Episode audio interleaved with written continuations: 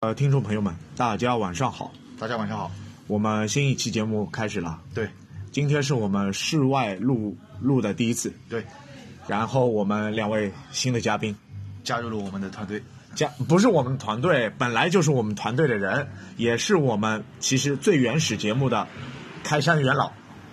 然后给大家介绍一下我们这两位嘉宾吧。来，东东，好，大家好，我是爱吃美食的东东。好，大家好，我是爱摄影的厨子 Kevin。 Kevin，你不是那个理发店和那个美容行业的 Kevin 老师吧？对，当然不是啊，好像没什么关系， 对吧？哎，这次我们聊的一个主题，呃一，个我们这个星期的主题主要也是围绕着美食，对围绕着我们的吃。食，像今天我们就聊我们一个最直接的一个动画，嗯我们感同身受的，对台湾引进的《中华一番对，通往一番，》。呃，帝师傅，你给大家来点感觉吧。可以。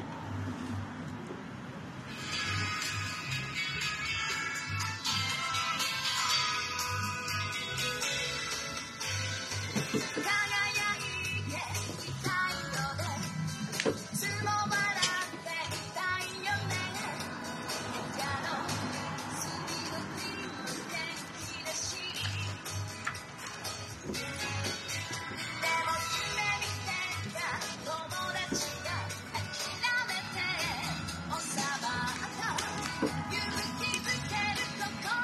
の僕をそして「見え向かうとすぐ間に合う」「今度だけ見過ごしちゃいけない気がする」「青い空の下でもう一度翼を広げて」「一度しかないなそうだよ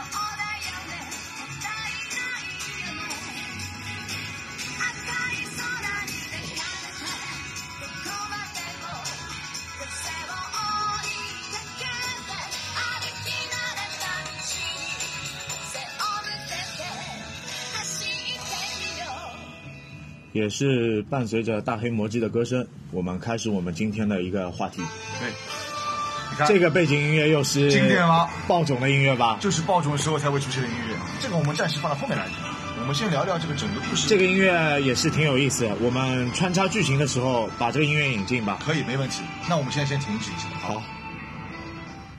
呃，这个片子我们看下来，对吃的方面有什么观念上的一个引入呢？有啊，这个片子实际上从第一感觉让我感觉它是介很全面的介绍了我们一个中国的一个美食，对吧？并且从一个美食的架构又又提到他们一个团队的一个友谊啊，包括过程中的一个就是我们像日本式的打怪升级啊、练技术等等一系列这一个套路化的一个动画模式。对，这个动画片呢，它主要是讲了四大菜系，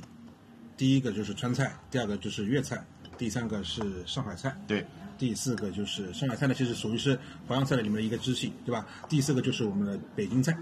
其实也不是北京菜吧，应该是鲁菜吧。鲁菜鲁菜应该是鲁鲁菜，菜才是八大啊，才是四大菜系，对不对？那个它包括它的剧情也是跟着这个一个路线走的，嗯好，那我们现在开始说一个剧情方面的，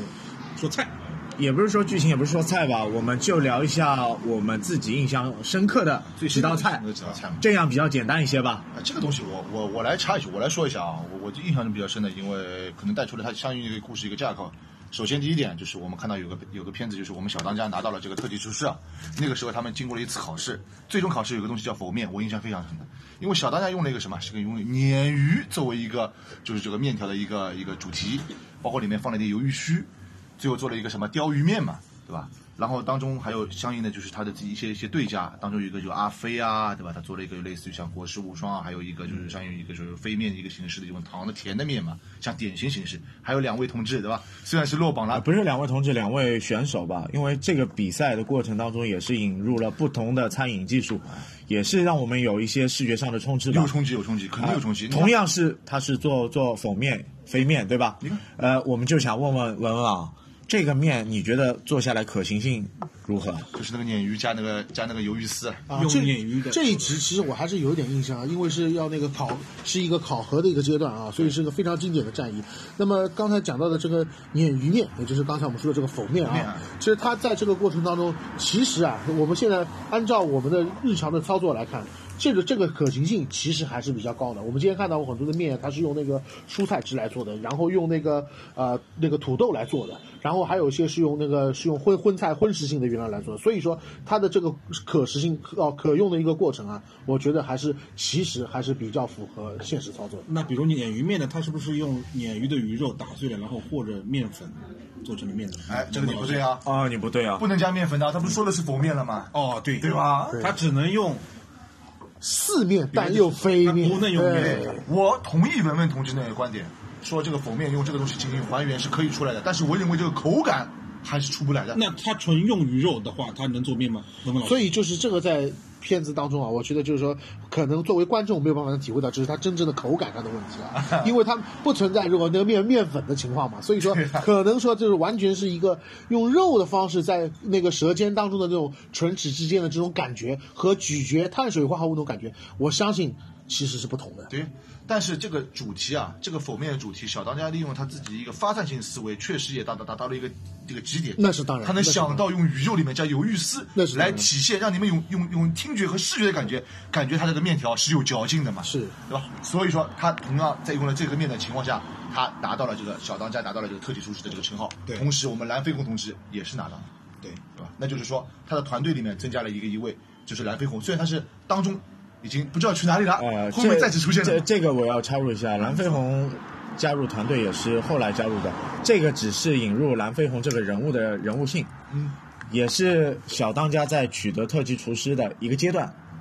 之后的一个阶段又是他不断的遇到新的 partner 对，啊、新的一个历练，他的 level 一点点在往上走的，因为当因为这里面我们要我提醒一下，就是说插一下，就是蓝飞鸿在他小当家这这个考试的过程中做了很多提点的问题，也是帮助了他，对吧？对。那接下来呢，他的在做的，在他拿到特级厨师之后呢，有一个非常经典的一个一个，呃，算是一个决斗的一个，算是一个决斗的一个剧情，对不对？就是我们在广州碰到了一个对手是雷恩，雷恩这个人呢，他是黑暗料理界的，他一开始出来是坏的，但是后面其实他是好的。他们连出来的一个剧情，他是为了争夺永灵刀。说到永灵刀呢，它就是一个非常重要的一个概念了，就是叫传说中的厨具。传说中厨具嘛，就引入了我们一个日本游戏的概念，就是呃 RPG 当中的打怪需要装备，啊，呃，遇到朋友不断的有新的装备的引入，对这也是一个重要的元素嘛就，是一个拿装备的一个过程了。但也是也也是让我们这部片子更有更强的可看性。对对对，但是雷恩不是坏的，对，连你想想，你想想，雷恩不是坏的。雷恩在这个片子里面人物谱其实和小当家也是差 有不千多差不多千丝万缕的关系有关系的，雷恩跟小当家这一战呢，他们做的一个非常出彩的一道菜呢，就是叫千雕裂冰山。千雕裂冰山呢，是用雷恩的七星刀其中之一的一把叫北针天阳刃做出来的。然后呢，它是在一个冰山一样的算是容器吧，冰山上面贴上生鱼片。那这个冰山呢，我想问一下我们的文文老师，冰山用冰山做刺春这种菜，在现实中是不是有？啊，其实还是还是比较多的。我们现实生活当中，在这个中餐料理当中，其实用的这种冰雕啊、冰山啊，然后呃搭配到刺身的，实际上今天我们可以看到，其实在很多饭店里面其实已经有这样子的。呃，其实我们吃自助啊，嗯一直有这个元素，是上来的拼盘都是加冰的嘛，是对吧？？是是是当然没有动画片那么精细了，但是其实就是同一种概念。他是把这个概念引进来了，对相当于给你对知道一下，原来我这个刺身的它这个吃法，不管是中方的还是日方的，都会有其实到需要冷藏这个东西，是是这个点。说到雷恩，那我们还要引出另外一个非常重要的角色，就是我们刚过界神。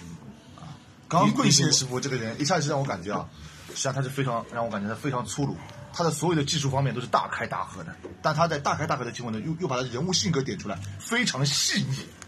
他做了一个相应的一个比例，叫完美比例烧麦，这一站实际上是非常经典的，体现出这个钢师傅的一个整个人物性格，在这道菜上面提点的非常清楚。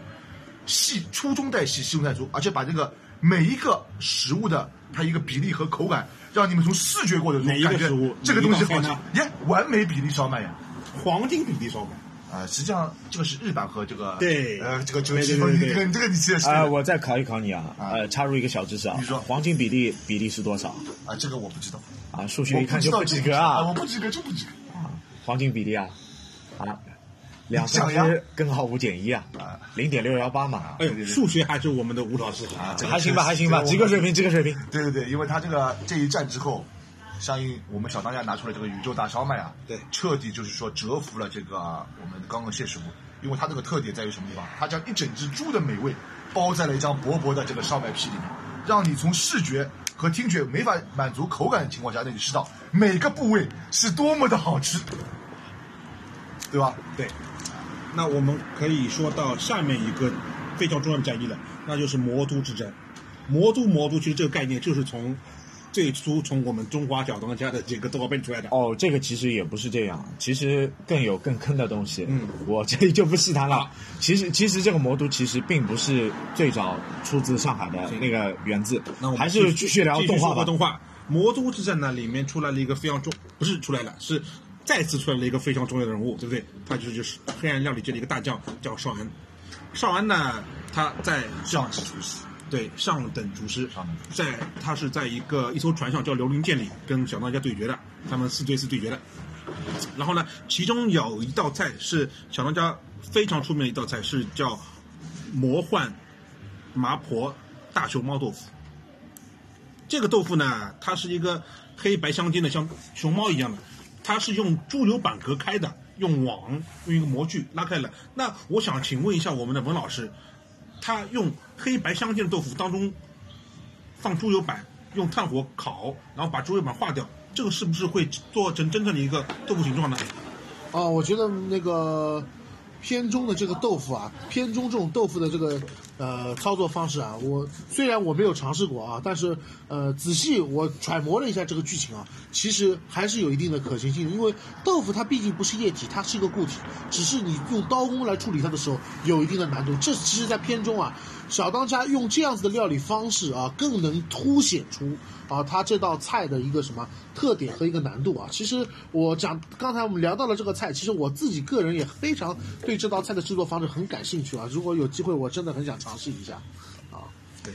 呃，麻婆豆腐也是我们川菜最有代入感的一道菜。平时我们吃午饭啊，吃吃晚餐啊，也会去点一个外卖，都是会叫这个饭。那么，东东，你觉得这个麻婆豆腐上面你还有什么要补充的东西吗？麻婆豆腐呢，对，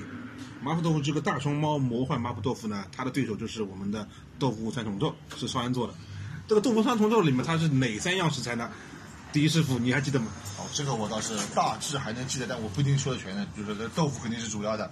那还有一个什么，这个什么，好像没有绞肉的吧？绞肉不是他的吧？后面我倒是真的不忘是记绞了肉，，豆腐。我倒真的忘记了。我来说，豆腐三重是第一个是豆腐，第二个呢是豆渣做的一个肉，第三个呢是用豆腐做的面，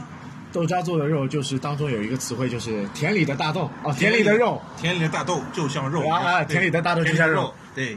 那这个菜呢？请问用豆渣做成肉的味道是否可行呢？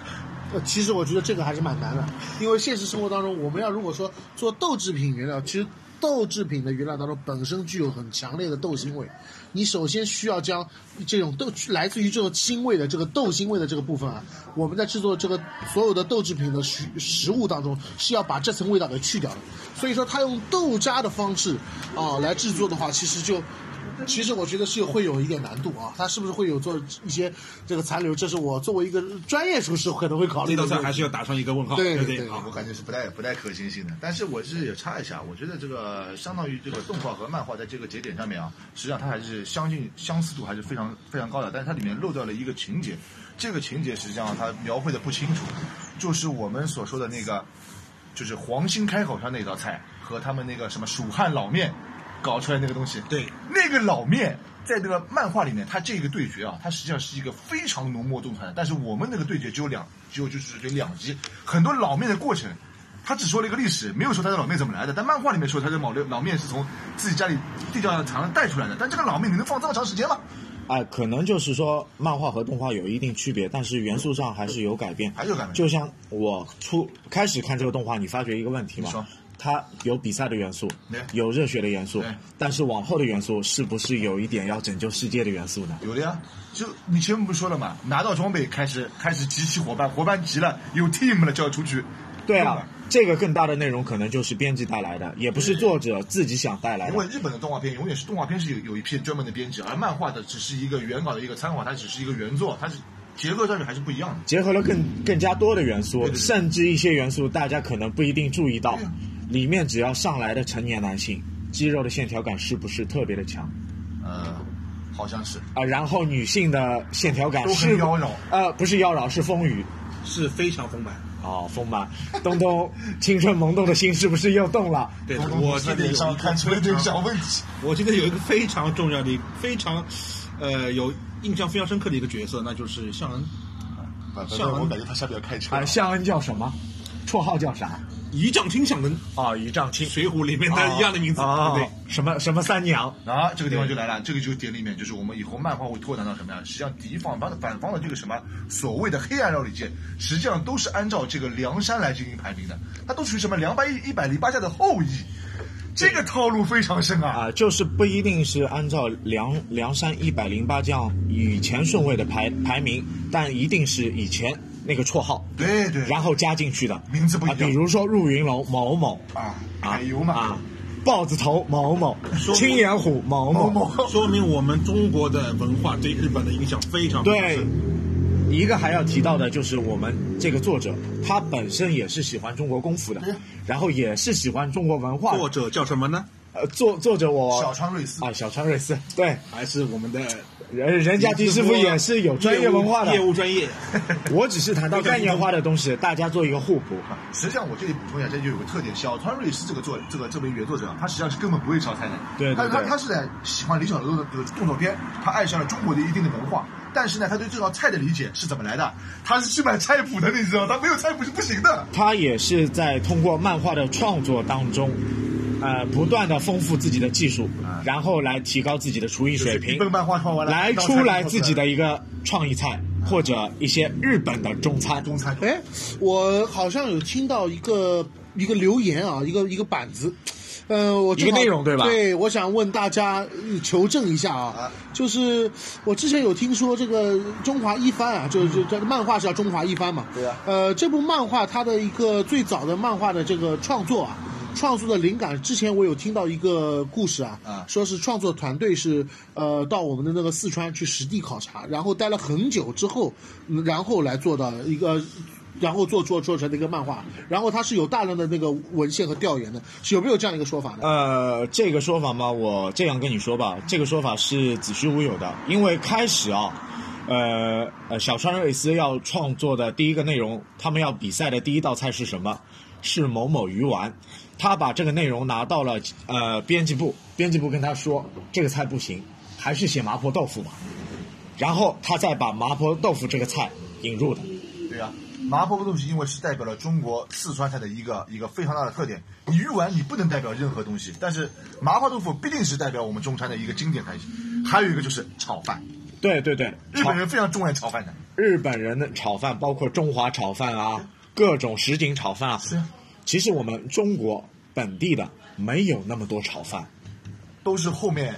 经过改良之后出现了多对种炒对饭对而且日本人把这个炒饭啊，他就是直译成日本恰饭，就是炒饭的意思。炒饭的元素太多了。啊我们《龙珠》也有。对吧多了多了这？个太多作品不展开了不展，开我们就就不细化了。不细化但是，不细比化如说我们东东刚刚说的大熊猫麻婆豆腐，对它结合了什么？大熊猫是四川的对啊，麻婆豆腐川菜的，川菜的这个两个是相对应的，其实也是川菜一个内容的互补吧。他把那个点拿捏的非常稳。呃，其实我觉得我们还是应该去聊一聊黑暗料理界的内容，包括五虎星，包括后来那个传说八大厨具的一个延伸。对，啊，这个啊、东东和东东有什么？迪迪师傅可以谈谈你们的见解吧？呃，因为我对动画剧情比较熟悉，漫画剧情呢，我们是迪夫迪师傅我们的专长。在动画里，这个八大厨具只出了三样，然后呢，我记得是一个永灵刀，一个是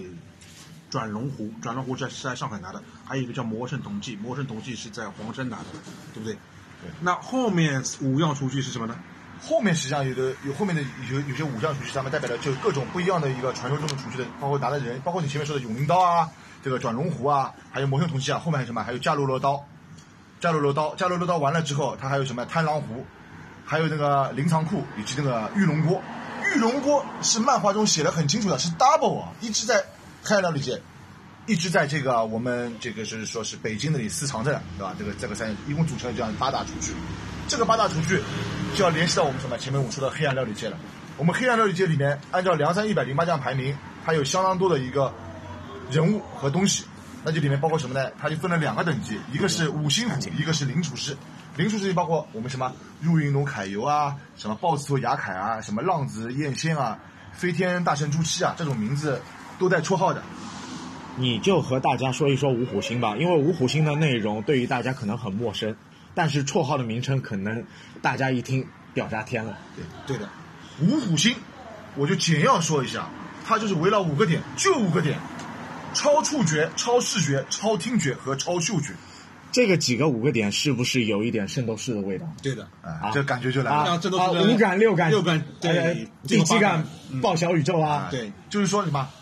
这个最牛逼的五个人有五个不一样的特征啊没事没事最后的你说最后的 BOSS 是什么？集于这五个特征在一起的，他集满了所有的，这就是作为一个最大的 BOSS。那这五这五个人分别是一是一个怎么样的存在，或者怎么样一个角色呢？这五个人，你说怎么样个角色嘛？反面角色呀？呃其实也不能算反面角色嘛，可能他走到这个圈子是误入歧途，但是也有内心的挣扎，对的，也是需要一个反复的。对啊。雷恩一开始也是出来的时候也是坏的，啊后面就是变好了啊。啊，就说少安，少安你能对归结他是一定一个恶人吗？也不能这哎，样。少安他在最后临死的时候，他是非常好的一种是他他实际上就是嫉妒，对他他用的就是嫉妒。也是一个人性侧面的描写吧。对对对对，他他们就是最后失败了就像你说的，就像他们都是怀着各种不同的目的去加入黑暗料理界。说白了，他们也是在升级啊，反升级啊。也不是反向升级，每个人的信念不同吧，对吧？对啊，对，应该说利欲信心的概念不一样，是这些可反可能用现在流行的话是忘了初心吧。这些反派人是叫我说四个字就是逼上梁山的。所以好像看似是个美食番哦，它影射的内容真的还是很多的啊。很多的美美食番最硬核的是什么？大家回想一下，迪师傅说美食番最硬核的是什么？这应该应该就是菜式吧。呃菜菜是一方面，然后然后你吃完这个菜，你有什么 feel？我懂了，就是那个呃，金光闪闪，还有这个哦金光乐乐队乐队弹奏，还有两个美食两个字。我我觉得最生猛的，最生猛的不止金光闪闪，平地起一条飞龙入云，对的，然后一个凤凰闪光，嗯，这个才是可能中国文化的传统，就到日本那边去了，就龙凤呈祥了，可能也是这个意思吧。寓意也是吉祥的，但是就是代表了这个东西出来了之后，这道菜必定成功。对对，表达方式可能有些有一些特别。蛮好蛮好，实际上是有有点这个意思啊。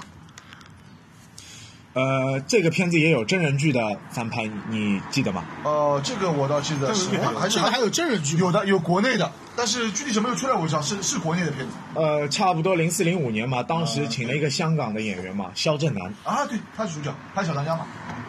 对对对，他是拍了个片子，反正这个片子我记忆是不深刻的，啊，因为为什么呢？这个这个片子。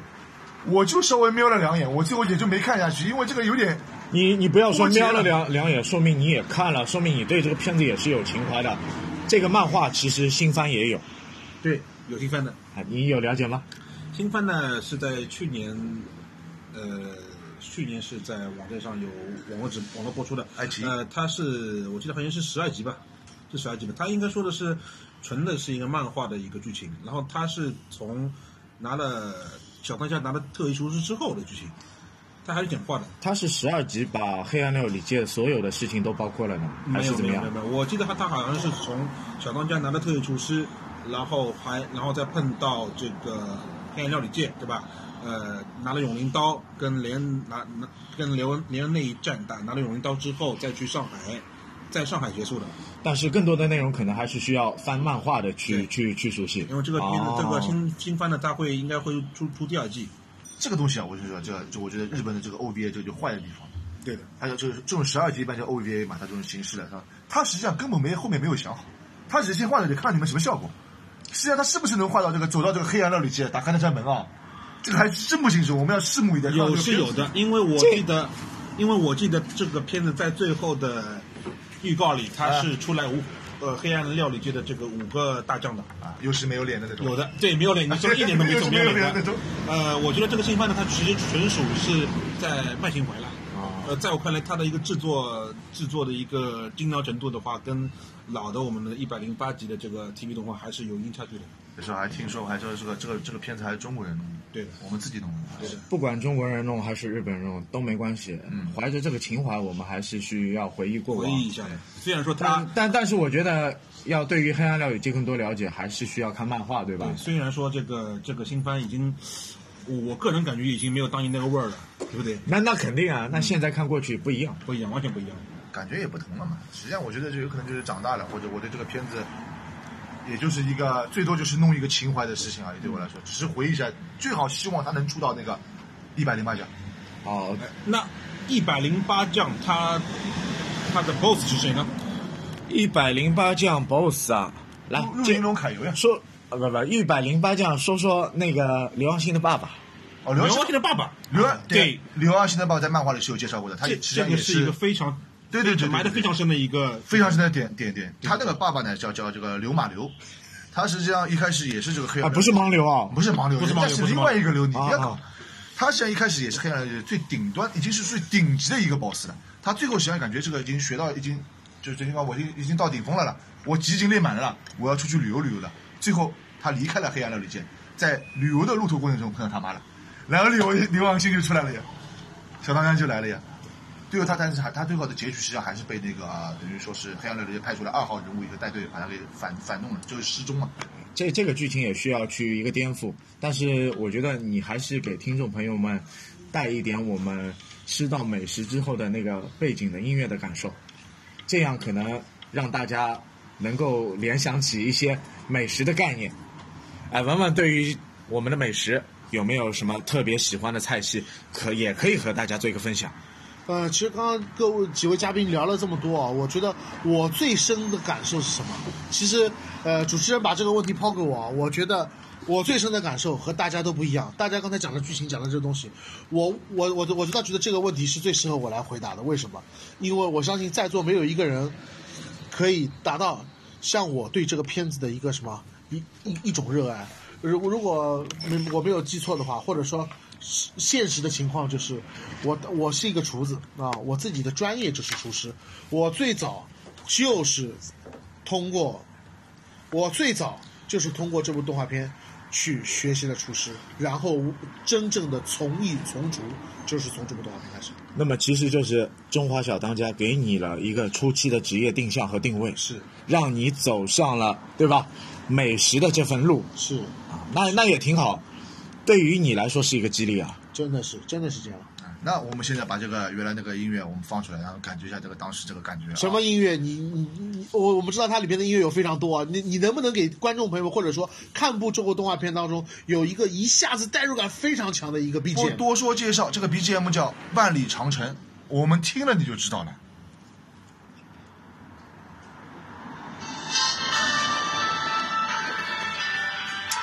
这个音乐呢，就非常非常的耳熟能详。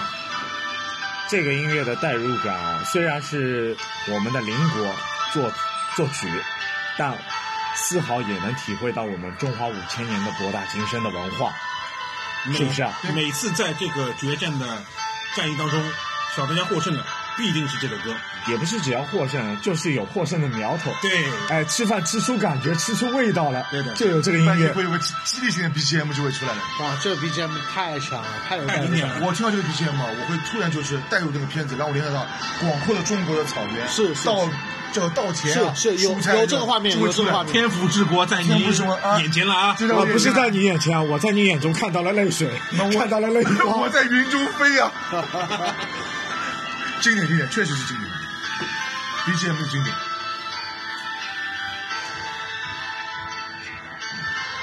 听了这个音乐，其实也挺好，让我们想到了无数好的时间和情怀，也给我们带来了一些很很内核的东西。但除了小当家之外，我们也看过很多其他的，呃，美食系列的动画片，像《日式面包王》啊，对，有印象吗？还有近几年非常火的叫《世纪之灵》。啊，日式面包王很颠覆的，啊日式呃日式面包王这部番呢，呃可以说是非常非常的一个奇幻，啊，和和和这个 feel 是两个截然不同的概念它啊这个这个片子它太奇葩了，叫我说是啊，不能太奇葩，偏搞笑吧。偏搞笑。对，这个还是正证据。 对对对，因为它那个呃，我们的中国厂商家还是比较贴合实际的。日式面包完全就是呃天马行空的想法了，这个作者做的。但是日式面包王的剧情不像这个要拯救世界啊，这个对题对题材完全不一样。但是小当家这个题材，呃，往深的想，呃，利用美食去控制其他方面，去去达到了一个权力的巅峰。啊、现在想想有点扯淡啊。现在想想有点感觉很幼稚，对不对？很幼稚，很幼很幼稚嗯稚，什么什么美食，还有邪派武功对啊，还有正派武功，还有黑暗料理啊，对对对黑暗对料理对，我们是像吃地摊，